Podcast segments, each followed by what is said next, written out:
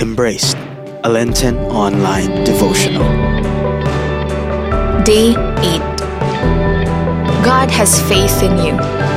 First letter to John, chapter 4, verse 16. And we ourselves know and believe the love of which God has for us. God is love, and those who live in love live in union with God, and God lives in union with them. I recently had lunch with a group of friends and I happened to bring my family along. And when they saw my children, our children, they were really surprised. They said, Oh my, si Helena ba yan? Ang laki-laki na niya. Ang tangkad. She's only 12. And oh my, kamukhang kamukha mo. Salamat na lang hindi kamukha ng tatay. If there's one word that we could use to describe God, it is this God is love. It is His very nature, His very character. It does not say He has love, it says He is love. That is what He is. God is love.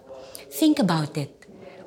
From the moment you were conceived in your mother's womb, He chose every cell, modeled every molecule, fashioned every fiber of your being, just so that you could be the person that He wanted you to be. He chose the perfect parents, your mom and your dad, with the perfect DNA mixture, so that you could be you. He chose the day that you were born, the circumstances that you would come out into this world, the world will welcome you, the perfect family that you will be born into, everything. He chose so lovingly so that you would know that you are loved. As you sleep at night, God relentlessly watches over you. And even as you wake in the morning, He is there, still lovingly gazing upon you. He does not stop he never will. He loves you so, so much. He cares for you every day, gives you every breath you breathe. He cares for your family and nurtures you and protects you and sustains you. God loves you very, very much. I want you in this very moment to feel that love. I want you to open yourself to this love, your heart to feel it, your skin to absorb it, your senses to soak it all in. God loves you so very much.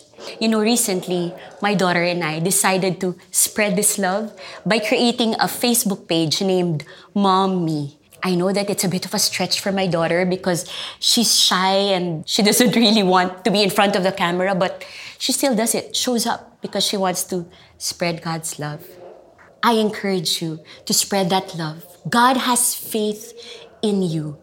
And He fills you with that love so that you can give it away. My prayer is that as you spread God's love around you, as you care for the people closest to you, as you touch their lives, the people around you will say, Grabe, kamukhang kamukha mo na ang Diyos. Lord Jesus, open the eyes of my heart to see the many ways by which you show your love for me. Amen. For more resources on growth and inspiration, subscribe to youtube.com slash feasttv official.